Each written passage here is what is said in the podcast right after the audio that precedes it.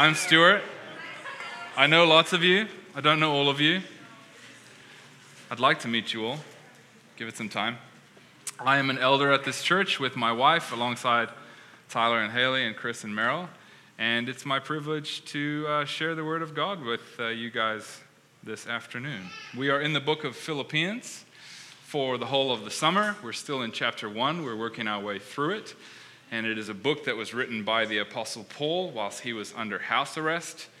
He wrote it to a group of believers that were the church of Philippi. He started that church about 10 years prior to the book that we're reading now. And he's writing back to them as a thank you because they are supporting him financially, basically, for the time that he's under house arrest. Because he's not fully in prison, he's actually living in his own house that's rented, and he has needs and he has costs. And this community was gracious enough and generous enough to support him financially, and so he's writing back to them to say thank you and to encourage them. Am I on the edge of feeding back here? Woo! Great. This Britney Spears mic is still something I'm getting used to. I feel like a diva, for sure. So, we're going to jump into Philippians 1, verse 19, and it's going to come up on the screen. I like to present to you guys NIV and MSG. It's the best version. I never thought of that. That's awesome. Oh, it's just full of MSG, that one. It's so tasty. So the Message version is the more tasty version on the right. And I like to just read in parallel. It's helpful for me. One is more accurate from a literary stance, and the other one is more easy to understand from a cultural stance. So, verse 19. Yes, and I will continue to rejoice. Last week, he told us how he's rejoicing despite people preaching the gospel for lots of various reasons, some good, some not so good. He's like, it's all good as long as Jesus is being proclaimed. I rejoice in that. He's saying, yes, I continue to rejoice because I know that through your prayers and through God's provision of the Spirit of Jesus Christ, what has happened to me will turn out for my deliverance. Paul rejoices he rejoices in his circumstances, which, as I alluded to a little bit there, are prison and house arrest. He spent at least 2 years in prison in Caesarea. Then he appealed to Caesar and said, look, I'm a Roman citizen. Nothing's happening here. I'm going to rot in this jail in Caesarea because they want to keep me locked away. I appeal to Caesar. You have to take me to Rome. He goes to Rome. On that journey, he gets shipwrecked. They nearly die. Then when they get ashore, they're making a camp, and he gets bitten by a deadly snake.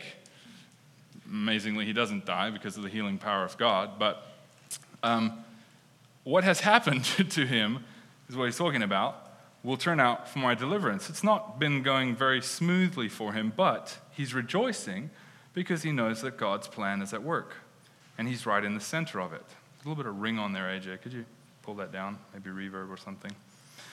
Two ingredients to his deliverance that he's speaking about that we notice here in this text. He says, one, your prayers. He believes that prayer is powerful and it's effective and it's part of being a believer in ministry. And he's saying, your prayers for me as well as God's provision of the Spirit of Jesus are what's going to turn out for my deliverance. Now, what's interesting in that last little line there, for my deliverance, I've underlined it, is that Paul is actually quoting, we don't know this because we're not Old Testament scholars and Jews, but he's actually quoting from Job. And if you were a Jew and you understood your Torah and you had read Job, which they had, you would these words would sound familiar when he says, for my deliverance. He's referencing Job 13. And Job says, keep silent and let me speak. Then let come to me what may. Why do I put myself in jeopardy and take my life in my hands? Though he slay me, speaking of God, yet will I hope in him. I will surely defend my ways to his face. Indeed, this will turn out for my deliverance. And what we see Paul doing here is that he frames his experience of prison and hardship and suffering through Job's lenses. If you've tried beer goggles, they have nothing on Job goggles. When you try Job goggles, has anyone ever listened to Veggie Tales and they have like these really funny little infomercials in between things? I was coming up with one for you guys. Are you struggling with self-pity and constant sadness? Feeling sorry for yourself because things just aren't going your way? Try new Job goggles. Ooh, ah. Simply put them on and fire them up, and you'll soon realize that things are way better than you originally thought. Job goggles are in no way guaranteed to actually change any of your life's problems and are designed only to change your perspective. For True Change, we recommend that you go directly to the Lord Jesus. Batteries are sold separately. Yeah. So you want some perspective shift? Put on some Job goggles, which is a guy who literally got wrecked down. I mean, go read the story of Job. He had everything taken away from him, and he still remained faithful to God. So you want to know something interesting about Paul's time in prison? He wrote 4 of the New Testament books during this season. He wrote Ephesians, Philippians, Colossians, and Philemon whilst in prison. Fairly productive, just a cool 15% of the New Testament. May as well get that busted out whilst I'm in prison, sitting around. And I have to think like, wow, okay, maybe God had him there for that purpose. What if prison was actually downtime for Paul and the Holy Spirit's moving through him and writing scripture? Think of those 4 books of the New Testament and how much impact they've had for the last 2,000 years. We pick up in verse 20. Yes, verse 20. Okay. I eagerly expect and hope that I will in no way be ashamed, but will have sufficient courage so that now, as always, Christ will be exalted in my body, whether by my life or by death. For to me, to live is Christ, and to die is gain. And this is where I want to spend most of our time this evening, because I feel like this is the pivotal verse. Hopefully most of us have heard that before, because it's been an anthem of Christianity resonating through time since then. The very first 3 words in this passage where he says, I eagerly expect, the original Greek word that he uses is a word that is a pictorial word, and it means your head pushed forward, straining in expectancy. Like you're running and you're straining, you're like leaning into it. He eagerly expects. And in the Message, I love how Eugene Peterson puts it, I can hardly wait to continue on my course. I don't expect to be embarrassed in the least. On the contrary, everything happening to me in this jail only serves to make Christ more accurately known, regardless of whether I live or die. They didn't shut me up. They gave me a platform. Alive, I'm Christ's messenger. Dead, I'm his prize. Life versus even more life. I can't lose. What's Paul's number one goal? It's that Christ would be exalted in his body, whether that's through his life or through his death. No matter how, that's what he is set on. That Message version says they gave him a platform. And this is one of the most beautiful aspects of the gospel. It's something I love and something that I've been chewing through in various instances in my life, is this idea of the gospel having the power to pivot what was meant for bad into good. So Paul says, they put me into prison, and he did some spiritual judo, and he flips that into a platform. They haven't silenced me. They've given me a platform. It's actually quite fun to think about this.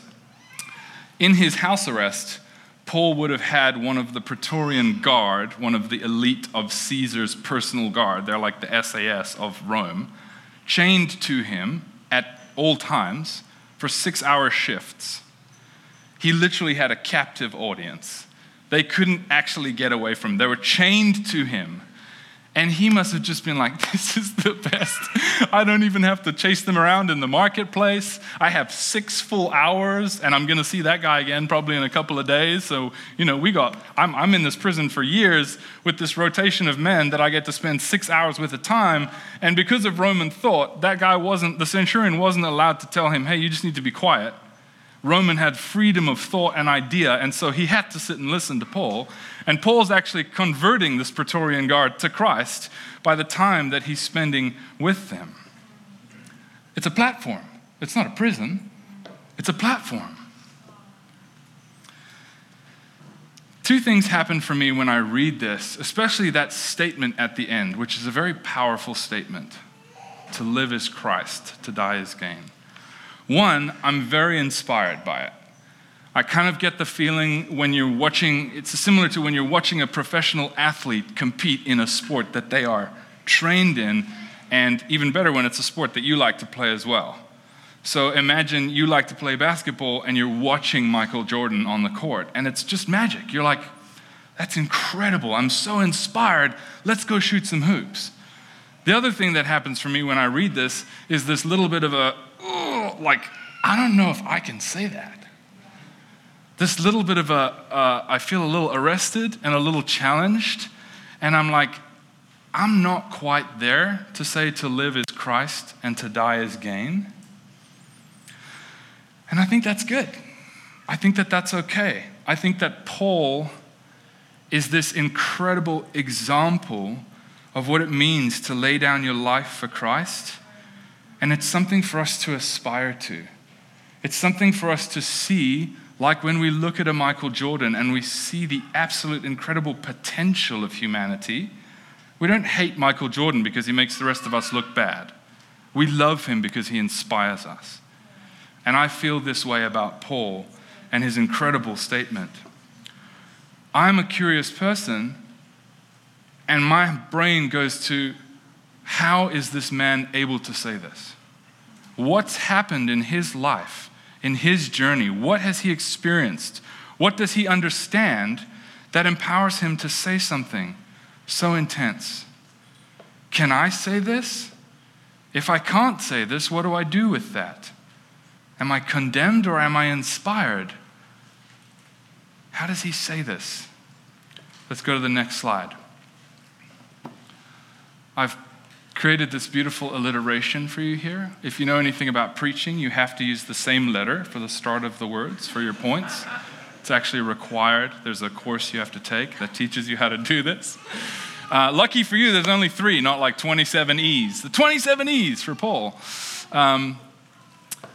How is Paul able to say to live is Christ, to die is gain? I think number one, he encountered Christ. If you know the story of Paul, who was formerly Saul of Tarsus, you'll know that he was not a great guy. He was passionately going around the Jewish kingdom, killing, persecuting, tying up, imprisoning Christians. He hated them. He was murderous. And on the way to Damascus, looking for more Christians that he can bully, Jesus encounters him, throws a spiritual hand grenade into his life, and appears to him in front of him on the road. Scripture says that he fell down, obviously in the presence of Jesus. He can't even stand up. And he says, "Who are you, Lord?" And Jesus speaks to him and says, "I'm Jesus. I'm the one that you're persecuting. Why are you persecuting me?" And then he says, "Get up and go to Damascus." Paul is blinded by this encounter, naturally, looking at God. It's quite bright. And the guys that are with him that are helping him, I guess they're like his assistants, lead him blinded into Damascus, where the scripture says he spends 3 days not eating, not drinking, blinded. He was rocked, completely rocked to the core. Jesus appeared to this man and spoke to him audibly, tangibly, like heaven invaded and Jesus tore into real time, and he encountered. And in that process, there's repentance and salvation.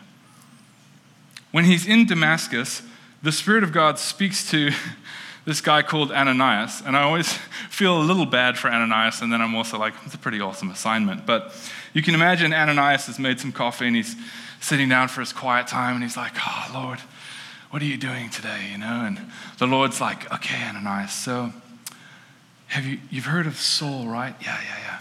Yeah, the most murderous man in all of the Jewish empire. So he's a couple of streets down from you right now, and I just want you to go over there and lay hands on him and heal him." And Ananias is like, sorry, Lord, come again. This coffee is really strong this morning. Wow, I'm hearing things, you know. And the Lord's like, no, I need you to go and pray for Saul of Tarsus. Ananias, it's recorded in Scripture, even says back to the Lord, haven't you heard about this guy? Like, God, don't you know? Where have you been, your head under a rock? Like, this is the guy that's murdering us. He came here to kill us. The Lord says, yeah, I need you to go and tell him. I've chosen him as an instrument of my kingdom. He will appear before kings and Gentiles and the sons of Israel, and I want to show him how much he will suffer for my name's sake. And so Ananias cruises down the road to the specific street address that he's been instructed, probably shaking like a leaf, thinking, I'm about to die. And he goes and he says to Saul, Brother Saul. And when I first read that, as I was preparing this, I was like, pfft. He calls him brother. He hasn't even engaged, he hasn't even spoken with him yet, but God's told him, this man is in my kingdom now, and I need you to go and heal him. And Ananias' first words are, Brother Saul, brethren, as in you're one of us. And to me, that's the start of him experiencing the community of the kingdom of God. It's the start of him experiencing what it means to be a disciple of Jesus in community. Because the disciples at Damascus took him in, and it says he spent several days with them in Damascus, and after that, immediately he went into the synagogue proclaiming, he's the Son of God. So that step two is experience, where he's in this community of believers. He begins his discipleship journey as part of the Christians. His identity is being clarified. Remember, he's a scholar of the Old Testament. So you can imagine his mind is being blown as he's realized Jesus is the thread that runs through it all. And every crack in his theology is being filled with Jesus. Because he understood the Torah, inside out, front ways, back ways, had it memorized. So he understood the whole Old Testament like that. And now he's seeing the thread of Christ through it all. So his identity is being locked in.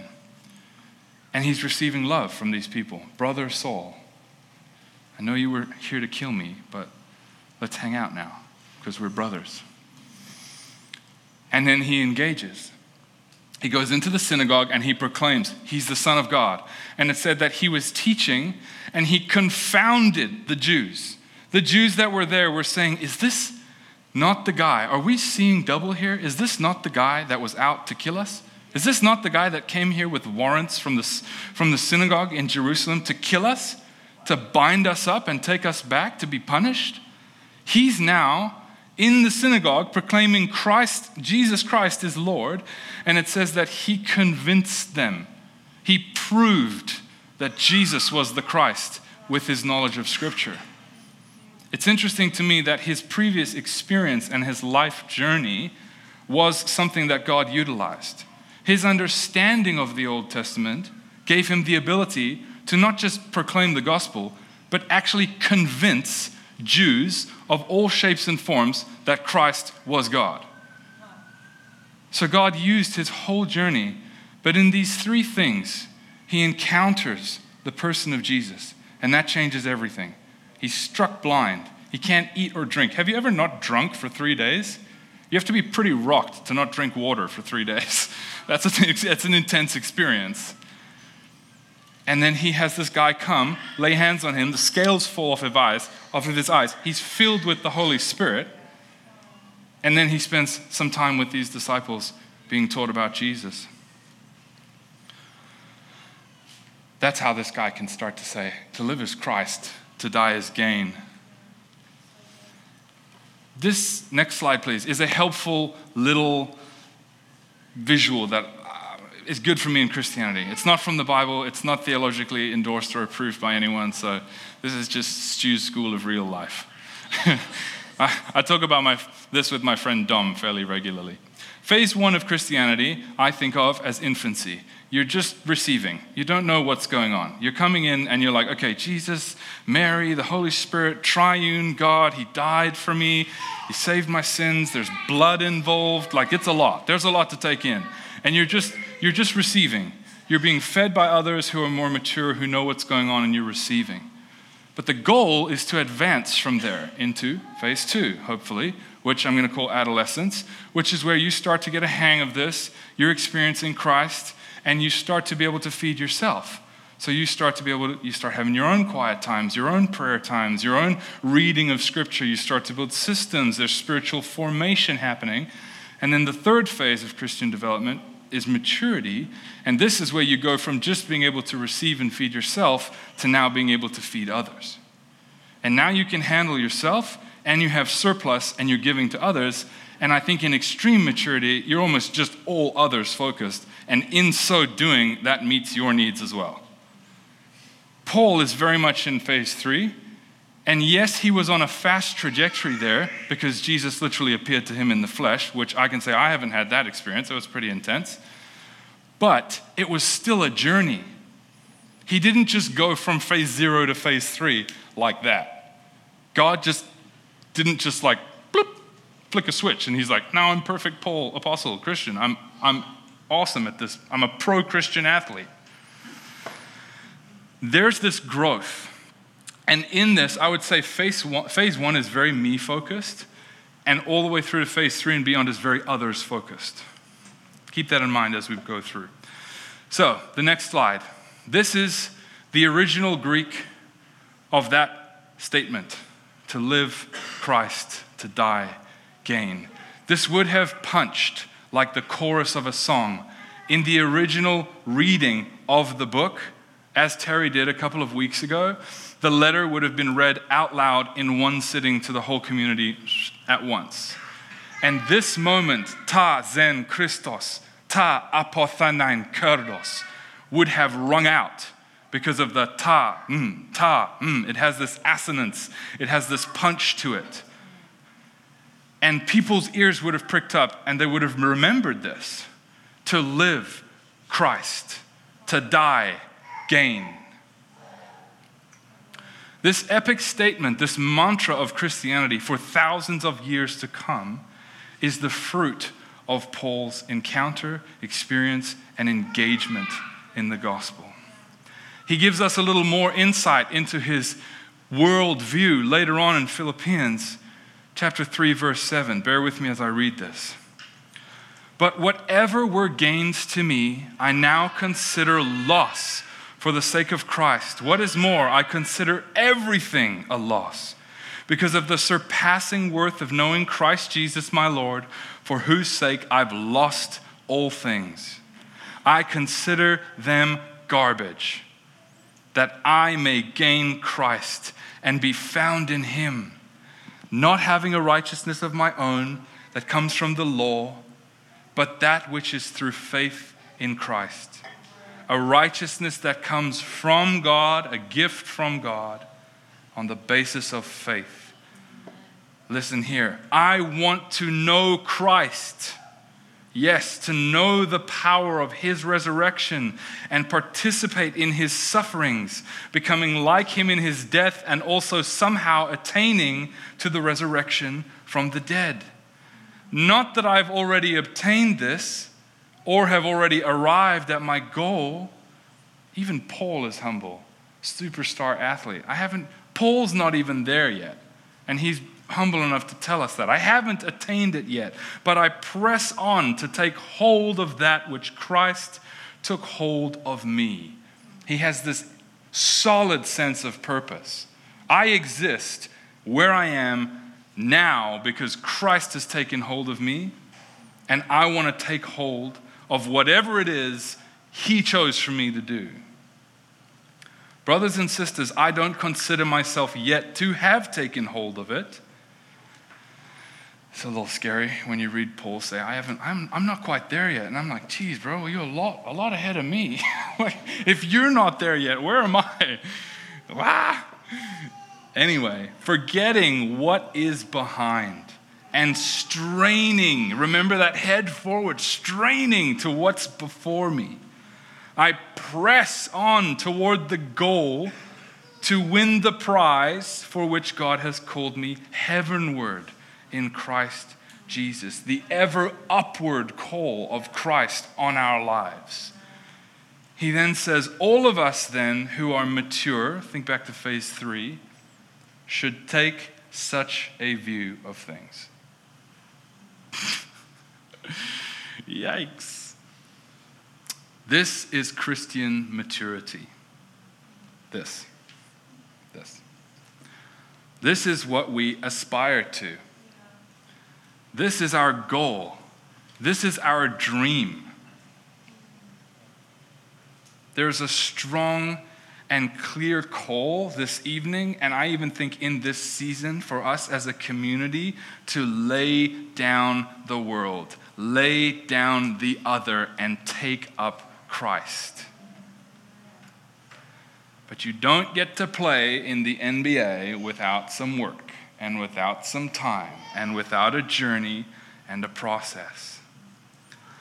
I'm a brand builder. That's what I do for my work. I run a branding agency. And so one of the things that we have to establish when we're working on a project is we have to establish point A, which is where we are, and we have to establish point B, which is where we want to get to, in order for us to draw the line between the two. So taking stock and being honest of our individual point A, i.e. where we are, because that's the dream, but where are we now, is a really important first step in transformation. Let's jump to the next slide. So I'm going to give you guys 2 minutes to fill in the blanks, just in your own head. What is it for you right now to live? Is it to live for me is comfort and financial security, and to die would be a real shame.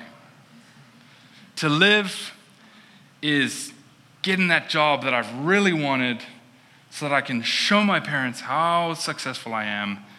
And to die, well, I have not thought that far. That's not even on my radar. What's your picture of the good life? What's your picture to live? You go, I'm going to give you 2 minutes of silence to just, you can write it down in your journal or you can just put it in your head. Just be honest with yourself.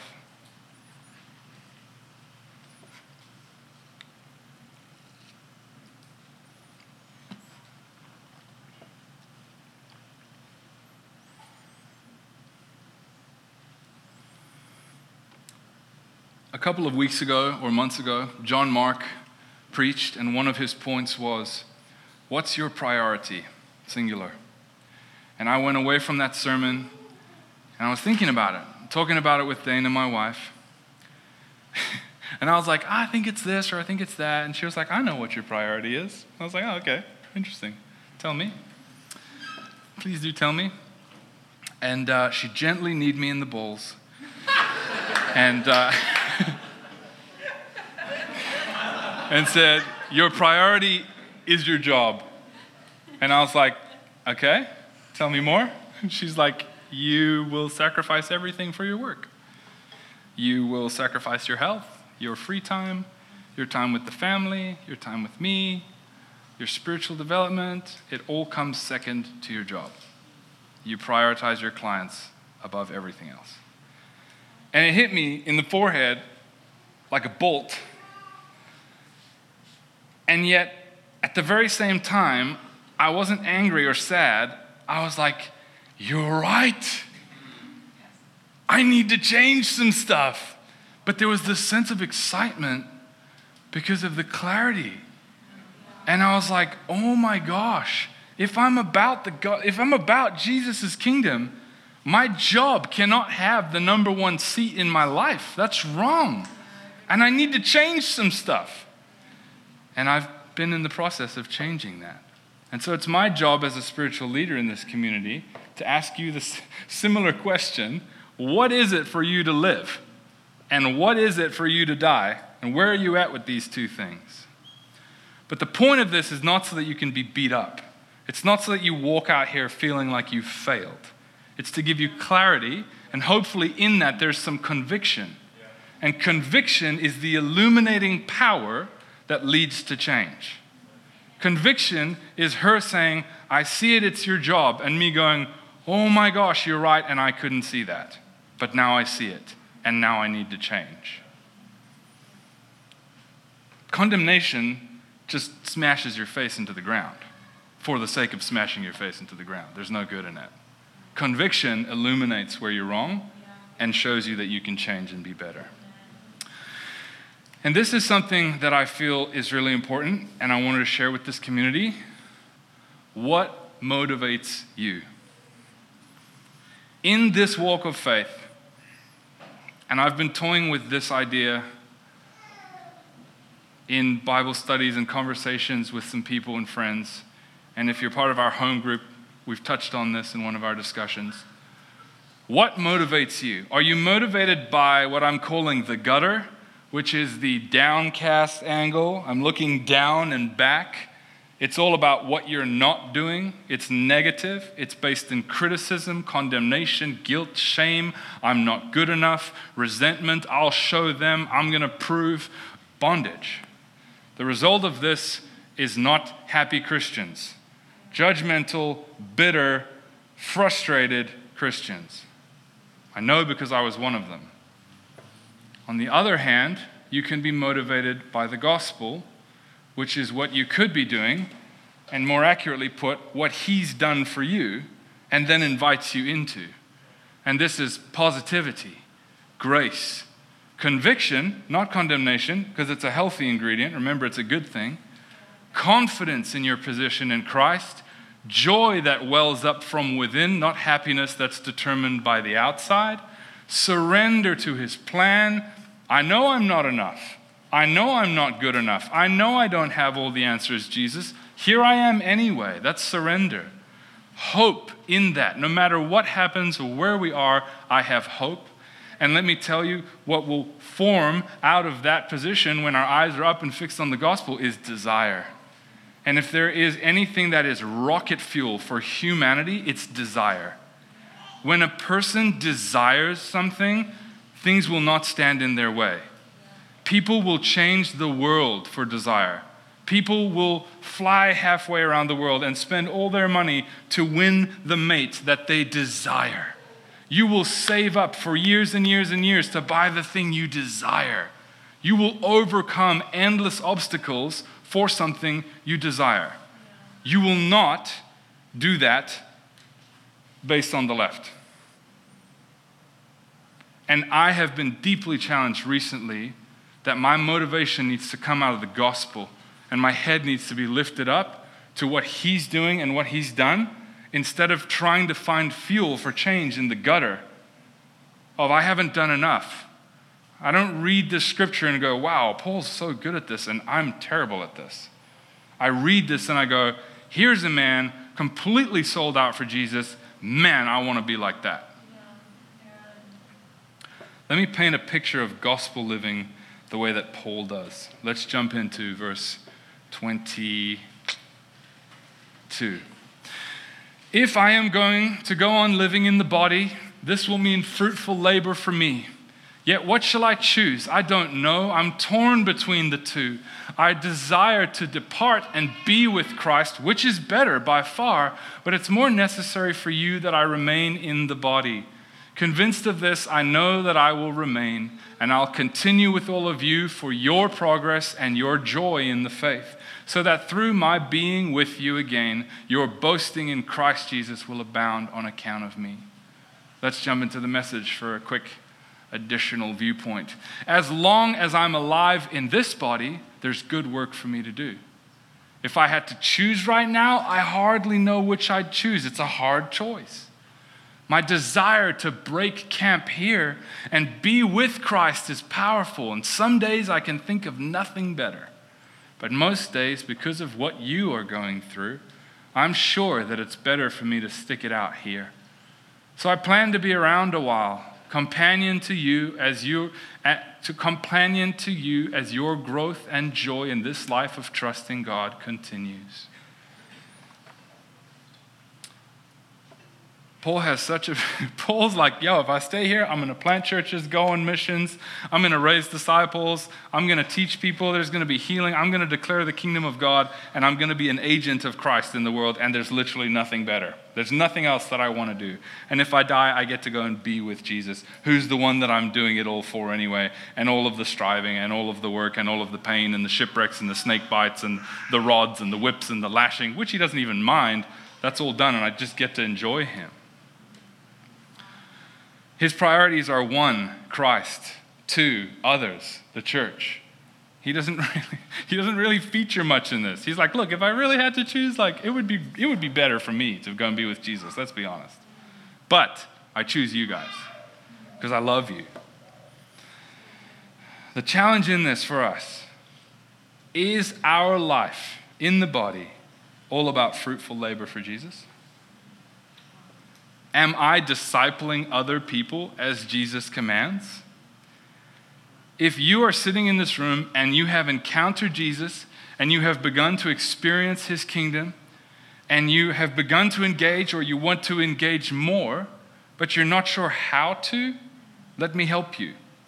The first requirement and the Great Commission given to every single believer is to go and make disciples. Matthew 28. Every single believer is called to make disciples. How you do that is what's TBD, depending on your world, your culture, what you like, what you're good at, who you hang out with, where you're born, your economic status, your demographic statistics. That determines how maybe you're going to make disciples. But whether you make disciples or not, that's set. Yes. As a Christian, you make disciples. Has my heart been set ablaze with a desire for Jesus and thus a desire to make disciples? I asked myself this question in preparing for this. If I had to write down the list of people I'm discipling, how long would my list be? And it's a little like, ooh, I don't know. Am I? How intentional am I being about this? Is this life in my body fruitful labor for Jesus or not? Am I worshiping something else? Or am I worshiping Jesus? Am I caught up in a vision of him that compels me to want to engage in his kingdom?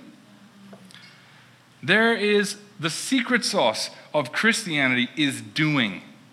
How do you fall in love with playing basketball? You play basketball. How do you fall in love with his kingdom and what he's doing? How do you get to a point like Paul where you can say, you know what, to live is Christ. I love what I'm doing. There's nothing else I want to do more. And if I die, awesome. Life versus more life, I cannot lose. You get there by doing it. You get there by stepping in. And can I remind us that the kingdom of God is beautiful?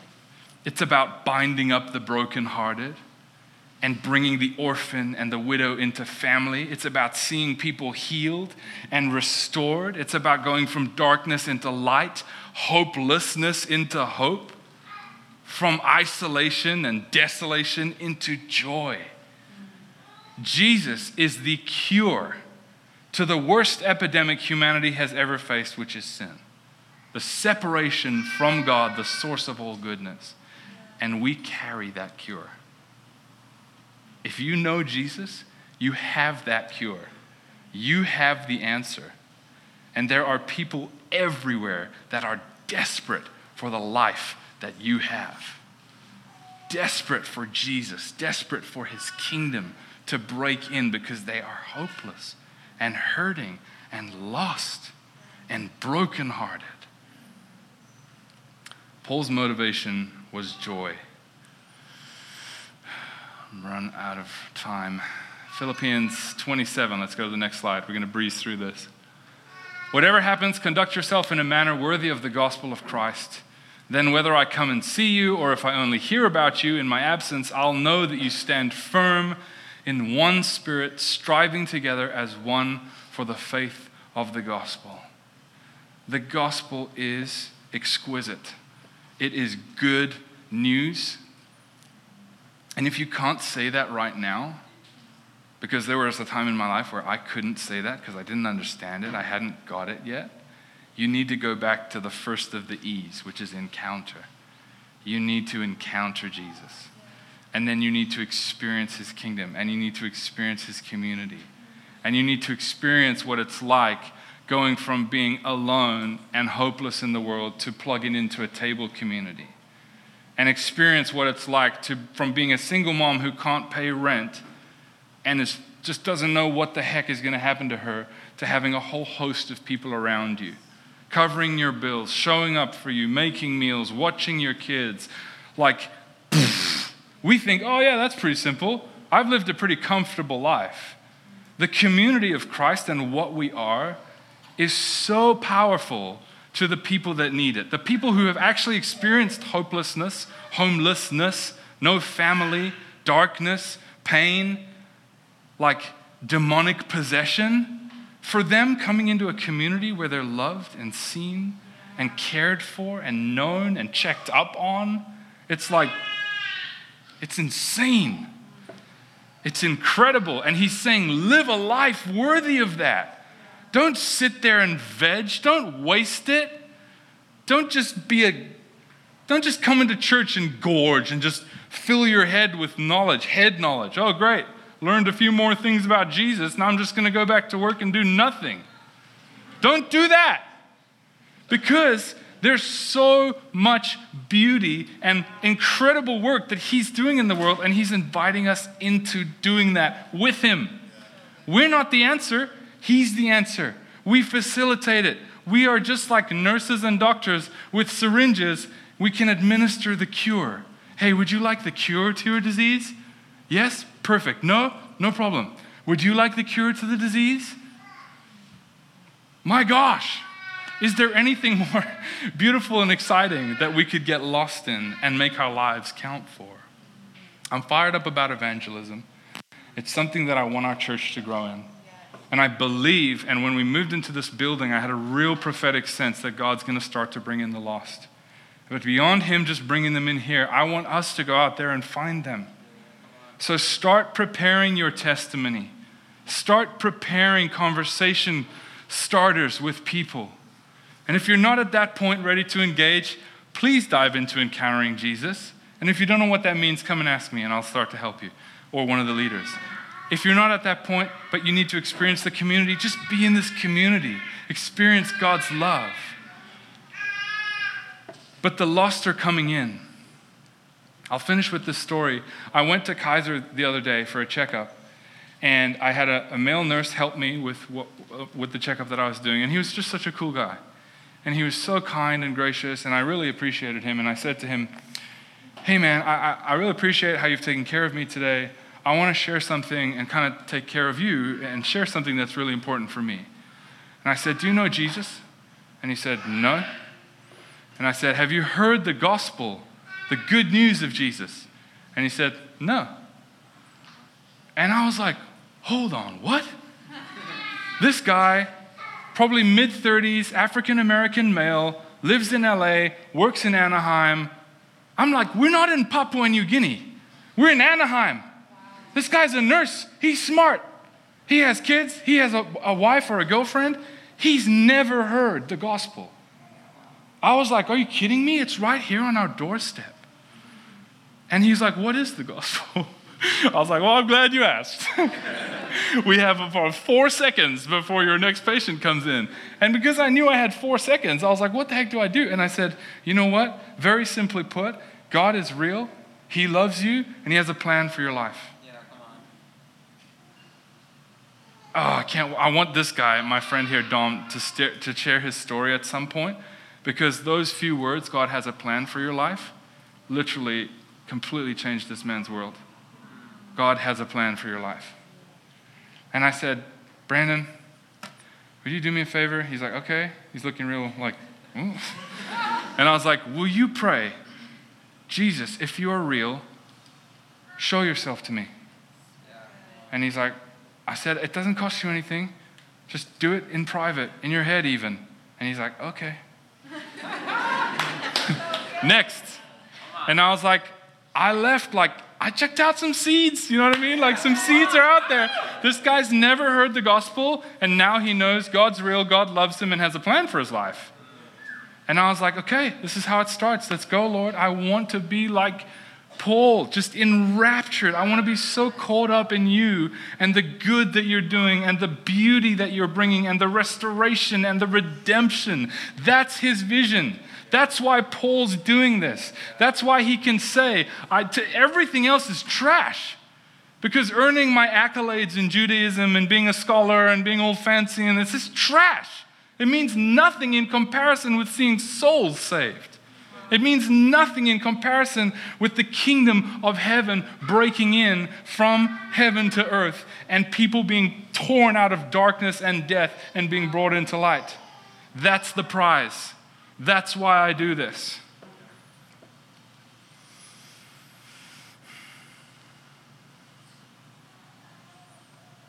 Verse 30.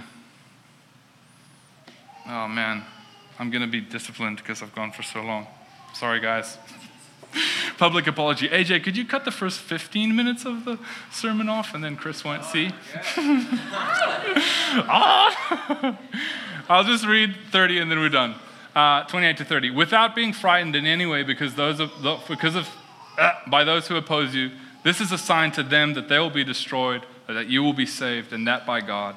For it has been granted on your behalf of Christ, it has been granted to you on behalf of Christ, not only to believe in him, but also to suffer for him, since you are going through the same struggle you saw I had, and now hear that I still have. We're going to get into suffering for Jesus at a later date in this book of Philippians. It's part of it. If you believe for him, you suffer for him.